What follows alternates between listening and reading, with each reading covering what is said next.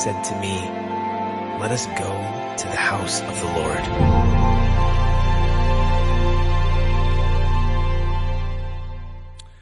Good morning, uh, church family. If you have your copy of God's Word, I just invite you to go ahead and turn to uh, Psalm 128 as we continue looking at this uh, group of Psalms near the end called the Psalms of Ascent that are in preparation for going to the house of the Lord to worship.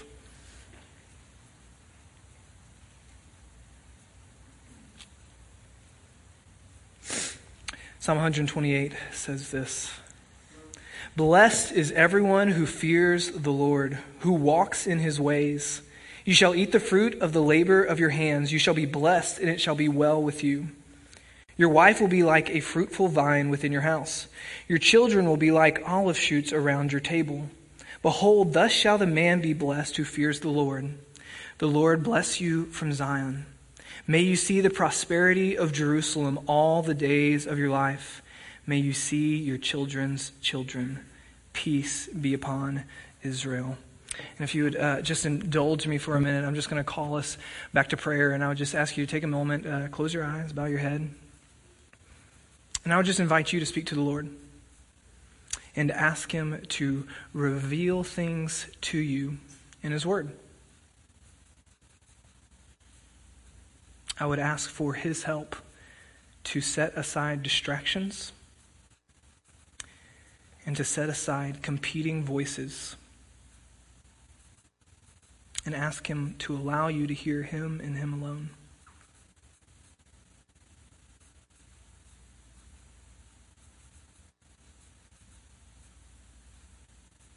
And if you wouldn't mind, I would ask you to, to pray also for me that God would speak through me and that I, what I share would be uh, useful and helpful to you to help you pursue Jesus.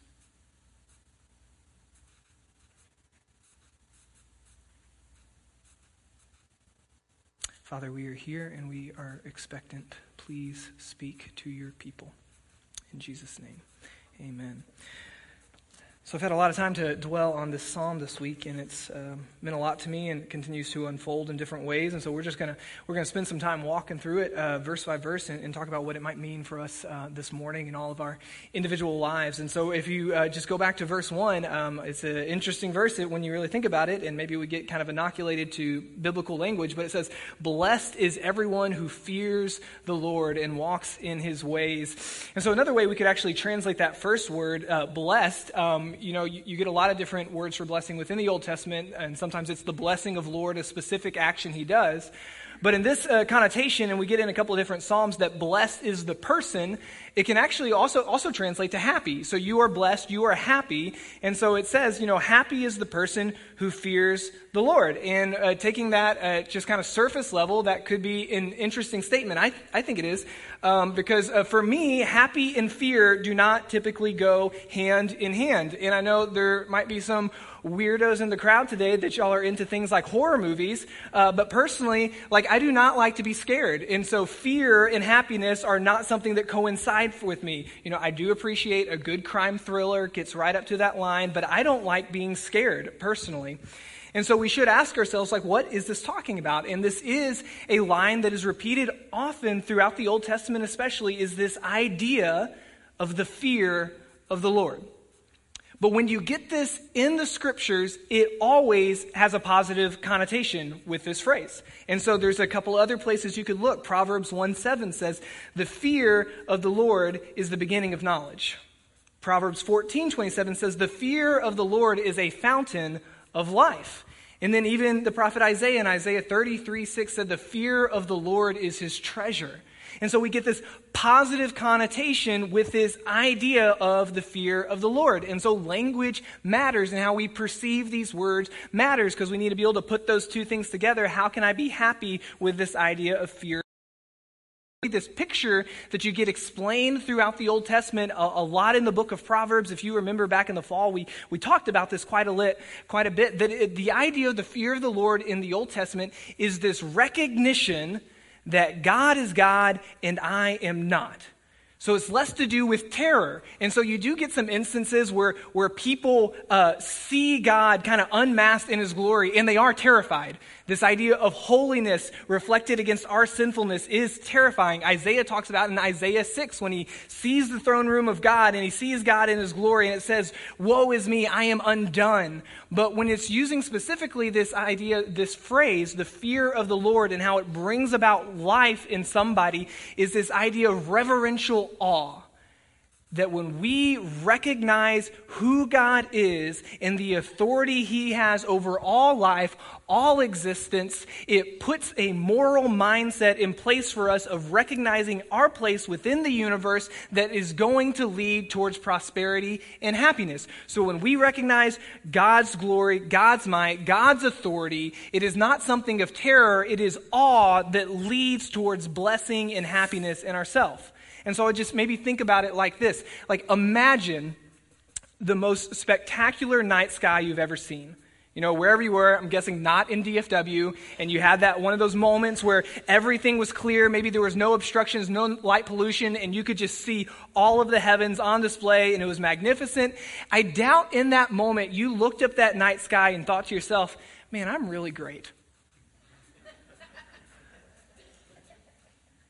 No, because probably in that moment you recognized that there was something holy and other and bigger and more magnificent than you, and that was not something necessarily probably that was terrifying unless you have a weird fear of space, but more than likely in that moment it, it uh, caused you to worship in some way, and even maybe somebody who doesn't recognize Jesus as Lord probably can look up at a beautiful night sky and recognize, hey, there's something bigger than myself. And I believe that is what this phrase really uh, should bring to mind for us. The fear of the Lord is just this recognition within our own hearts and minds that there is an order established in the universe, and I am not at the top of it, but God is. And that should bring about blessing and happiness in, a, in our lives because, in a lot of ways, it gets us off the hook for so many different things because we do not have to dictate the way life should proceed. We get to recognize that there is a God who has placed things in order, and we get to submit to that, and that's going to bring about happiness and blessing in our life when we get that right. And so, one of the ways I've been thinking about it this week is uh, there's this term that's been coined the past couple of years called adulting. And maybe you've heard about it. Um, and so it's really uh, kind of in that post college age when um, maybe um, uh, uh, the older generation would have just um, kind of wagged their finger at the younger generation, been more like, uh, once you get out into the real world. And so it is this idea that if you, as you are proceeding out of like a structured environment, and then you are entering into life and you are having to figure out everything on your own for maybe the first time, it's what we call adulting. And so a moment that comes to mind for myself is uh, my first year of marriage. So me and Emily got married. I was still in college, so hadn't quite had to enter out fully into the world. And so um, one of the first things for me that I had to figure out was uh, I had never set up utilities before. So I moved um, out of my parents' house, in with my brother for a while, back into my parents' house, and then to college, and I lived in the dorms. So yeah, you had to pay a fee, but everything was set up. So then me and Emily were getting married, so we had gotten an apartment, and so we had gotten some things set up. And um, when we moved into our apartment, um, the electricity was on, and that was a nice thing. And so we're like, okay, great, the electricity's on at some point in our setting up of things, we knew that the, um, the apartment complex wasn't organizing that for us. It was not part of our rent, but it was on. And so we're just like, okay, that's all right. We'll just let that happen. And about six weeks later, when we flipped on the switches in our apartment and the electricity was no longer on, we realized, oh, like, there's something we still need to figure out. And so we had to actually go back and, like, oh, we have to set up the utilities ourselves and uh, give them money for them to get us electricity. And so it can be hard as you take these steps in your life. There are things you have to figure out, and that can cause a level of stress and anxiety in your life. And I would say a lot of people have the same stress and anxiety in their life when they're trying to big, figure out the big questions of life. Like, why am I here? What's my purpose? What does it mean to be a man? What does it mean to be a woman? What does it mean to be a spouse? What does it mean to be a parent? What does it mean to be a disciple of Jesus? A lot of times that can cause a lot of stress and anxiety in our life because we take the weight on ourselves that we have to figure it out on our own. And this is not what the Word of God is saying. It's saying it's going to bring happiness into your life when you realize you don't have to dictate what life is about, but you get to submit to the Creator of life. And so, another way you can think about it, um, just identify whatever level of nerdom you fall into. So, I don't know. I don't know if it's Star Wars or Lord of the Rings or maybe Marvel or Harry Potter, whichever one you know the best right now. Uh, a lot of times when we get these works of fiction that uh, kind of take on a life of their own, and there's books, movies, and everything else, we end up using kind of this term, the universe. And so, you know, we talk about the Marvel universe, and there's all these different films that uh, fit into the Marvel universe, and then there's all the comic books that go along with it. Uh, I personally am a big Lord of the Rings fan, and so you, uh, to me, you can't say you're a Lord of the Rings fan if you've only seen the movies. I mean, if that's the bar, you're below it. And so I'm talking about there are the, um, um, the, the, works of Tolkien that were um, um released after he died. So if you haven't read a couple of those, you're not on my level. And so just think about any of those areas that you know well. Maybe it's Star Wars, maybe it's Harry Potter, which everything. Um, if, if, you just search the internet for any of those areas of a, a work of fiction that's kind of taken on a life of its own, you will find discussion boards and fan clubs and fan fiction and all this speculation about, like, oh, what about this question with this storyline or this character or whatever it might be. And I'm sure for anybody that is a huge fan in any of those areas, it would be a dream come come true if you had the opportunity to sit down with the author and ask them all the questions you have about the universe they've created. And what the Word of God does is gives that exact opportunity to sit down with the author of reality, the creator of all things, and not feel like we have to answer the big questions on our own or figure everything out on our own, but we can submit to the Lord of all and see how he would like us to live in his created, ordered world. And through that process, we are going to receive blessing and happiness. And so, what I'm not saying is that uh, there are going to be moments in your life where you're going to have very specific specific questions about what I should do next or why has this happened. And I'm not saying you're going to get an exact answer that makes perfect sense to you. But what the Word of God is advocating, that um, it will bring happiness into your life if the mindset you take as you go throughout life is I'm going to ask God how these things are supposed to work or how I'm supposed to interact in His world, that's going to help line up your heart and mind to put you in a position where you are most likely to succeed if we are submitting ourselves to God instead of just trying to figure everything out on our own. And I believe that's going to bring happiness into our lives. I think it is a profound thing. And so uh, I don't know if you've ever read uh, through parts of the Old Testament and you just get like stuck at like Leviticus and Numbers and Deuteronomy because there's all these different laws and it's kind of hard to maintain your Bible reading plan through it. But I love, if you, I would love for you to flip over to Psalm 19 because David just makes this really profound statement about God's law. And it's always inspired me and kind of uh, perplexed me and made me wish that I could take the same mindset, and even though I fail. So I love Psalm 19. It's a Psalm of David. And if you would look at, uh, starting in verse 7, this is what David says about the law of the Lord. He said, The law of the Lord is perfect, reviving the soul. The testimony of the Lord is sure, making wise the simple. The precepts of the Lord are right, rejoicing the heart. The commandment of the Lord is pure, enlightening the eyes. The fear of the Lord is clean, enduring forever. The rules of the Lord are true and righteous altogether. More to be desired are they than gold, even much fine gold. Sweeter also than honey and drippings of the honeycomb. Moreover, by them is your servant warned, and in keeping them there is great reward. I love that. And so, what David is saying is he uh, gazed into the law of the Lord and meditate on the scriptures that had been given to him. He realized that uh, God, in a lot of ways, has outlined the way life is supposed to work. And so, that's what we get in the Levitical law and other places in scripture. It's all these, hey, hey, this is going to lead prosperity, and this is not going to lead to prosperity prosperity. And so if he applied his life into the scriptures, what he realized, I love verse 11, how he said it, is that um, um, by them is your servant warned. In keeping them, there is great reward. And so he's saying when he took this mindset of the fear of the Lord, of placing God above everything else, and asking the author of the universe, how is life supposed to work, it steered him in a direction that was prosperous for his life.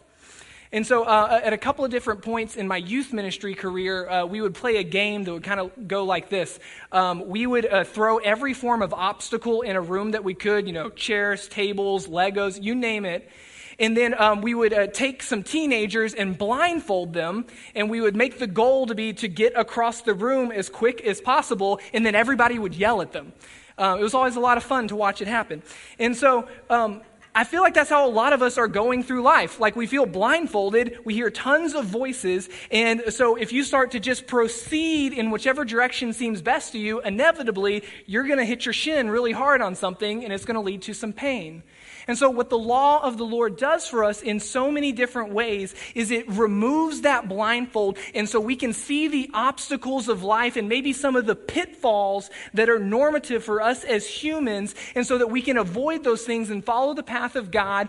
And uh, hopefully, by His grace, through perseverance, uh, navigate this life in a way that is both helpful and instructive and glorifying of God. And maybe avoid some of the negative aspects, aspects of, of tripping and falling into things that might come naturally to our brokenness. And so the fear of the Lord is going to bring happiness and blessing into our lives. And so I love also that it just states that, and because a couple of weeks ago, you know, we looked at uh, Psalm 127 and it says, you know, uh, unless the Lord builds the house, we labor in vain. And so Psalm 128, they relate to each other because he says in verse 2, he says, You shall eat the fruit of the labor of your hands. You shall be blessed, and it shall be well with you. It's a similar idea. So, unless God is watching over the house, it's in vain. And it's in vain we get up early and go to bed late, unless God is above it all. And so 128 picks that same idea up, and our labor is going to be fruitful with, with, if within that labor we are putting God at the top of all things, and if we are looking to Him to dictate to us how we should actually labor in this life. And so, if you've spent any time in the wisdom literature of the Bible, it's, it's so practical. If like you just read through the book of Proverbs, it has so much practical advice for how we should interact in our relationships with others, how we should interact in the workplace. Uh, there's all these different areas of life, and it's saying that if the fear of the Lord is something that is prominent in your mind and the applications of the scriptures are something you are doing in, as a regular habit, it's going to steer you in a lot of ways through life and help you turn towards things that are prosperous and honoring of God and avoid things that might bring death and destruction, both relationally and in the world around you. It's an incredible gift God has given us to understand that when we put Him first, everything else is going to follow. And so, if you see in verse 1, it says that blessed is everyone who fears the Lord. And so it gives this instruction. And then, as I read it, verse 3 and 4, it kind of turns to a practical application in a specific area of life that if the fear of the Lord is occurring in a person and we are turning to Him, here's how it's actually going to look in someone's life. And so the example we have right here in this psalm is how it should look for a husband and a father within his home if first and foremost he is elevating God above everything else. And so I love this description. It says, Your wife will be like a fruitful vine within your house your children will be like olive shoots around your table. Behold, thus shall the man be blessed who fears the Lord. And so I, I, do want to dig into a little bit. Uh, you know, verse 1 says, This is for everyone, but then it does have some specific application for husbands and for fathers. And it has some descriptors about how your home should look like if you're actually applying this in your life. And so we know, like I said, we don't have to dictate how life is supposed to work. God has given us a lot of instruction in almost every area of life. And so we can not have to try to figure out on our own what does it mean to be a man, a husband, and a father. We can look at the Word of God and we can see how it's supposed to apply to the family life. And so we do have instruction in the Old Testament, but I want to look in, in the New Testament. And so if you would, uh, turn with me to Ephesians 5. And it's some instruction we should all take to heart. And like I said, you know, it's going to be specific to towards fathers in this moment, but I do think it is for everyone, and we can all uh, draw some instruction from God and think about the roles we play and how God has ordained it to work. And so at the end of Ephesians chapter 5, Paul is giving some instructions for families, and this is what he says starting in verse 22. Wives, submit to your own husbands as to the Lord. For the Lord is the head of the wife, even as Christ is the head of the church, his body, and is himself its Savior. Now, as the church submits to Christ, so also wives should submit in everything to their husbands. Husbands, love your wives as Christ loved the church and gave himself up for her, that he might sanctify her, having cleansed her by the washing of water with the word, so that he might present the church to himself in splendor, without spot or wrinkle or any such thing, that she might be holy and without blemish. In the same way, husbands should love their wives as their own bodies. He who loves his wife loves himself. For no one ever hated his own flesh, but nourishes it and cherishes it, just as Christ does the church, because we are members of his body. Therefore, a man shall leave his father and mother and hold fast to his wife, and the two shall become one flesh. This mystery is profound, and I am saying that it refers to Christ and the church. However, let each one of you love his wife as himself, and let the wife see that she respects her husband. Children, obey your parents in the Lord, for this is right. Honor your father and mother. This is the first commandment with a promise that it may go well with you and that you may live long in the land. Fathers, do not provoke your children to anger, but bring them up in the discipline and instruction of the Lord. Uh, you know, a, a, lot of times I feel like shots start to get taken at the family from outside the church. But if you really, you know, look at the, the biblical tenets for what God says about the family, it's, it's this beautiful picture. And so there is this idea of order and structure in the way it is supposed to go. So it's this idea that, hey, um, a, man is going to be submitting to God. So saying, hey, I'm not in charge, but God is in charge. And through that, he's supposed to love and cherish his wife. And because of that relationship he has with God, it should give a woman confidence to submit to her husband because that is her act of worship. So there is both this mutual uh, submission and love and respect going on in that relationship. And that's a beautiful thing And then um, because the husband and wife are both submitting to each other and to God, then uh, God gives this incredible opportunity to add more people to the family. We read that in Psalm 127 that children are a gift from the Lord. And so then in that scenario, the parents take on that responsibility like, hey, I need to raise them up in the instruction of the Lord.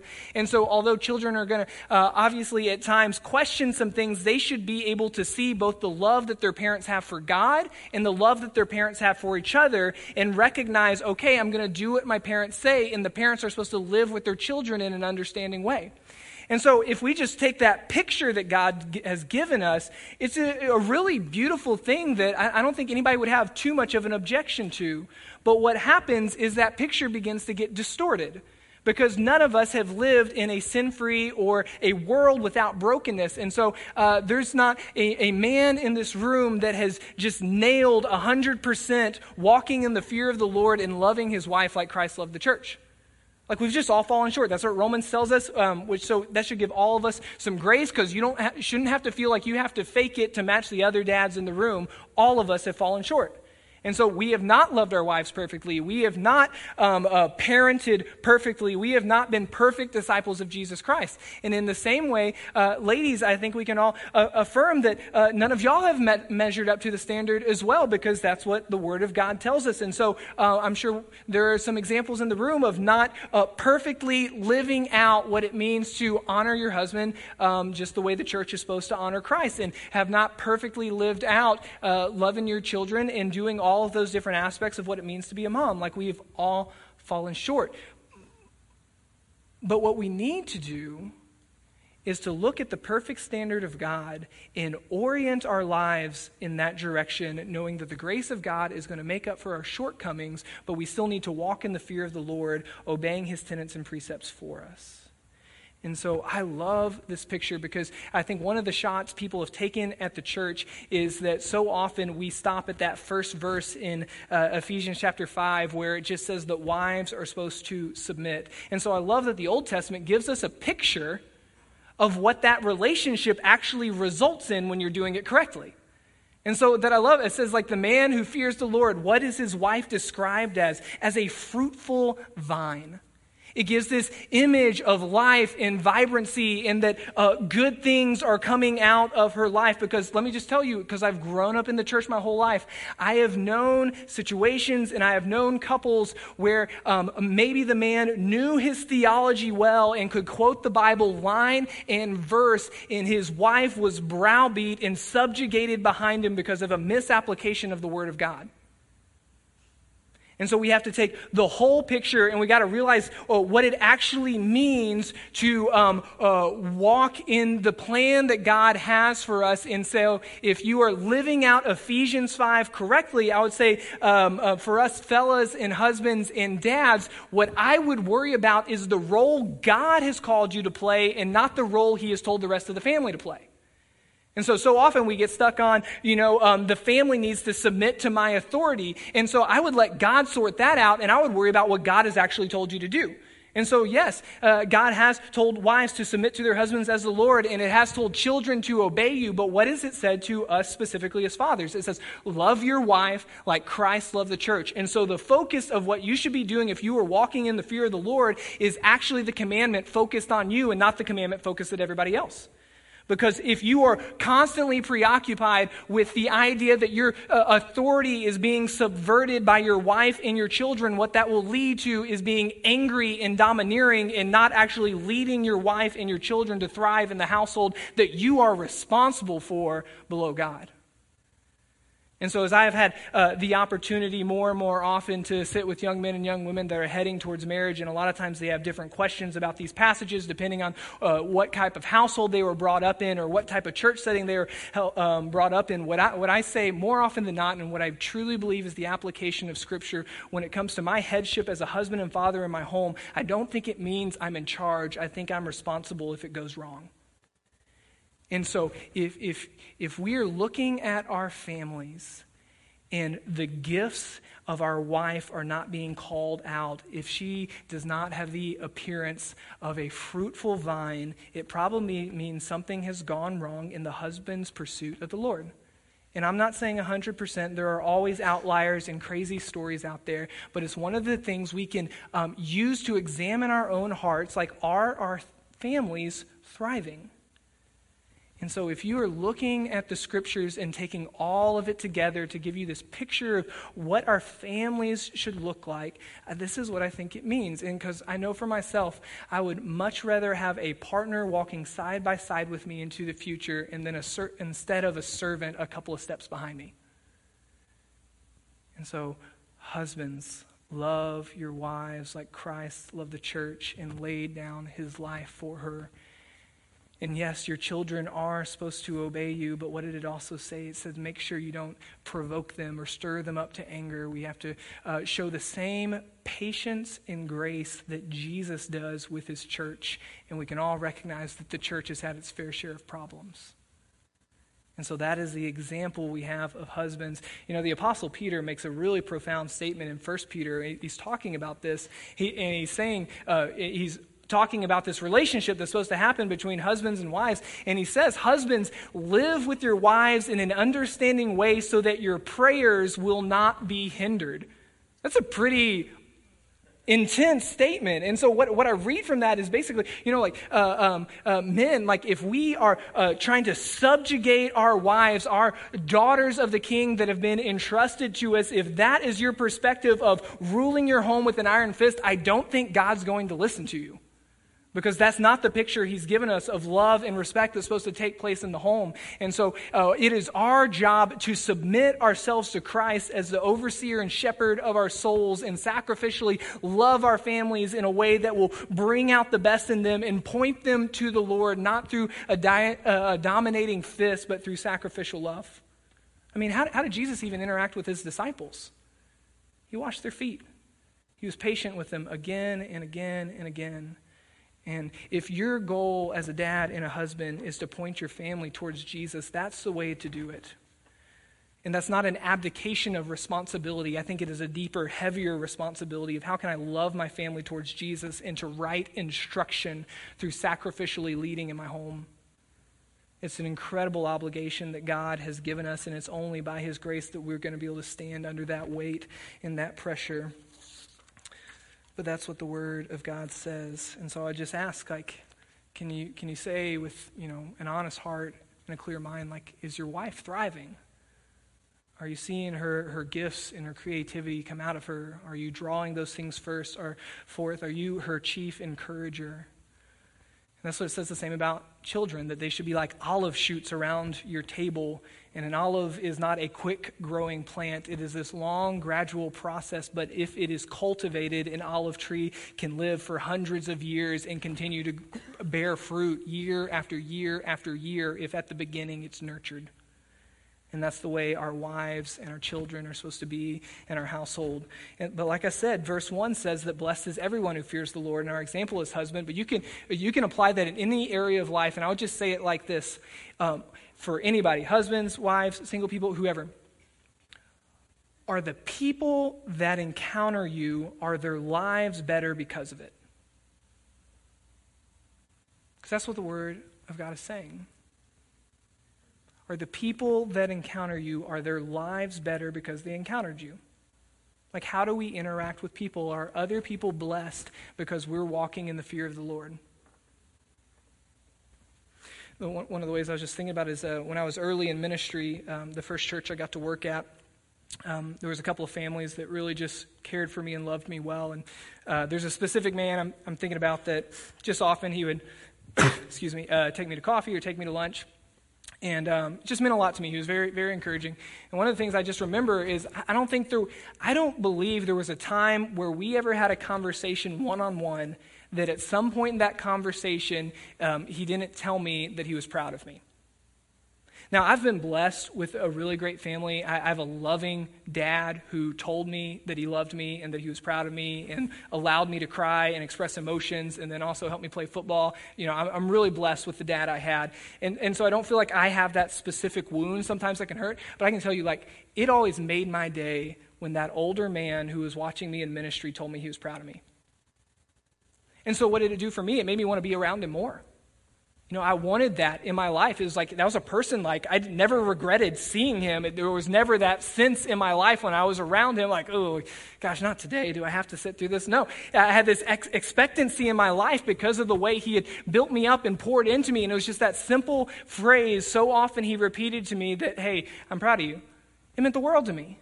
And I just wonder as we are encountering and going through life, and different people are encountering us in different types of relationships and in different avenues and in different circumstances, like, is their life being blessed by the fact that they encountered me?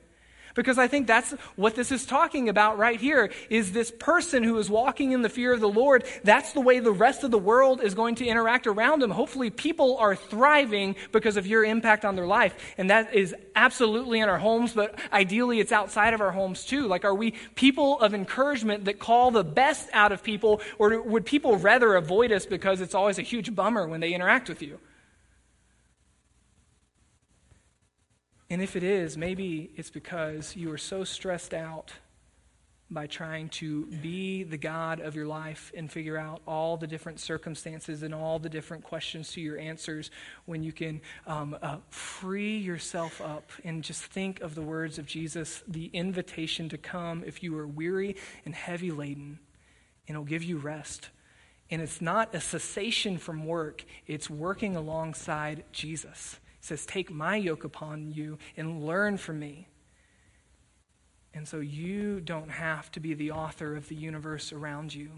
You can have a relationship with the one who spoke it into existence and let him carry that burden, and you can just uh, faithfully and joyfully pursue him and enjoy the goodness of being in relationship with your heavenly Father.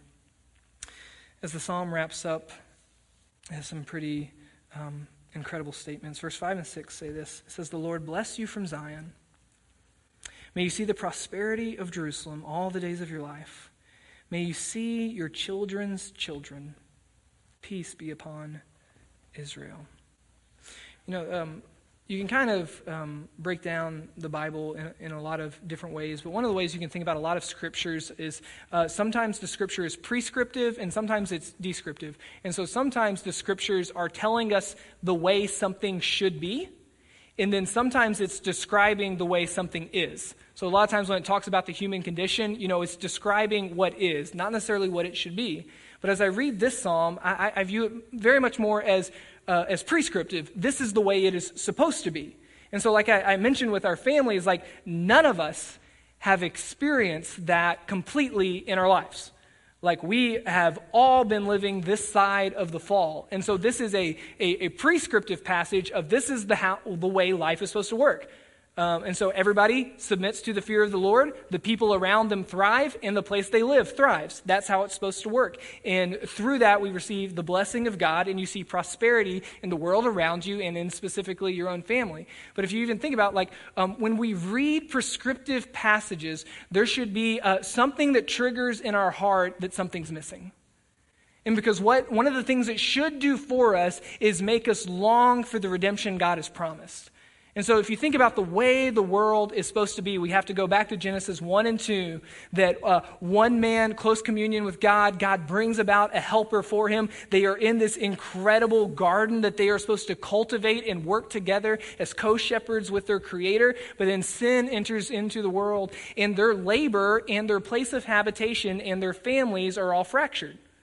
So that's part of the curse. And so uh, they labor and toil by the sweat of their brow, and the earth produces thorns and thistles. And so our work has been broken, and they are no longer permitted to live in this perfect habitation. They're uh, kicked out of the garden, and so their living situation is broken. And then uh, very quickly, family life gets broken, and brother rises up against brother and commits the first murder.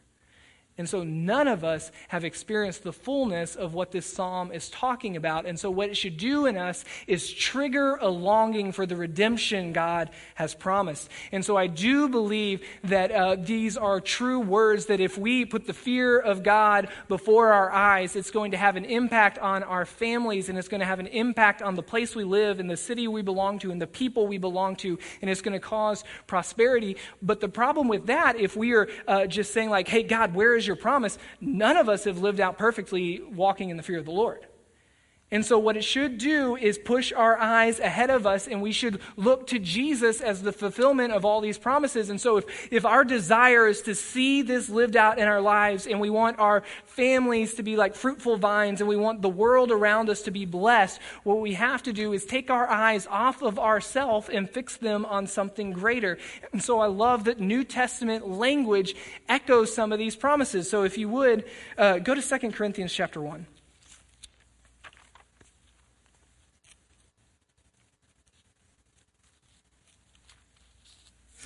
So the, near, near, the end of that chapter, um, I just love what it says. Uh, ver, verse 19 of 2 Corinthians 1 says this For the Son of God, Jesus Christ, whom we proclaimed among you, Silvanus and Timothy and I, was not yes and no, but in him it is always yes. For all the promises of God find their yes in him, and that is why it is through him that we utter our amen to God for his glory. And it is God who establishes us with you in Christ and has anointed us, and who has also put his seal on us and given us his spirit in our hearts as a guarantee. And I love that it uses that uh, that language that God has established us because I, I know that we all have this desire to see our families thrive. And I think that is this God given desire. And so, if that is a goal you have, and I think it's God given to see our families thrive, it's not going to come about by trying to micromanage all the different aspects of their lives or by being in control and making everybody obedient to you. It's going to come about by fixing your eyes on Jesus, that God will establish you through Jesus Christ. And so, I love where the psalm ends that it says, The Lord bless you from Zion. May you see the prosperity of Jerusalem all the days of your life. May you see your children's children. Peace be upon Israel. And so, if you are uh, uh, sitting here this morning and have a longing to see the words of the scripture actually become manifest in your life, all of the Bible, cover to cover, Genesis to Revelation, is always going to point us back to the worship of Jesus Christ this whole series we've been doing has been to uh, hopefully identify some areas in our life that might inhibit our worship so that we can properly ascend to God and um, uh, participate together in the true worship of the one true King. And an aspect of that is going to be how we care about our families. And so, what God is saying, if you care about your wife, if you care about your kids, if you want to see your grandkids, if you want to see your family follow the Lord, it's not going to be through your own control. It's going to be through you sacrificially loving Jesus Christ and putting him before everything else. Before security, before your job providing financially, before your kids doing what they need to do and doing exactly what you said because you said it, if there is anything else in your life above Jesus Christ, it's not going to result in the blessing of God. And so, what we have for us this morning is to evaluate our own hearts and to see where things have crept into our own lives that might inhibit us from truly worshiping God in spirit and in truth because we can't worship God and be God at the same time.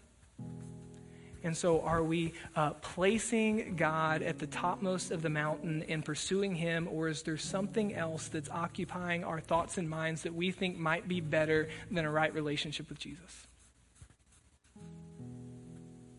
And so I'm just going to invite you to close your eyes and bow your heads. Because those are questions that only you will be able to answer for yourself, and it can be so subtle how something that is good can creep into the spot of what is ultimate. Our families are good, our work is good, but they can't satisfy a heart that was made to be satisfied in its creator. So, if you want to be the best dad you can be, if you want to be the best wife you can be, if you want to be the best child to your parents that you can be, you have to put Jesus first because he's better and because he's worth it.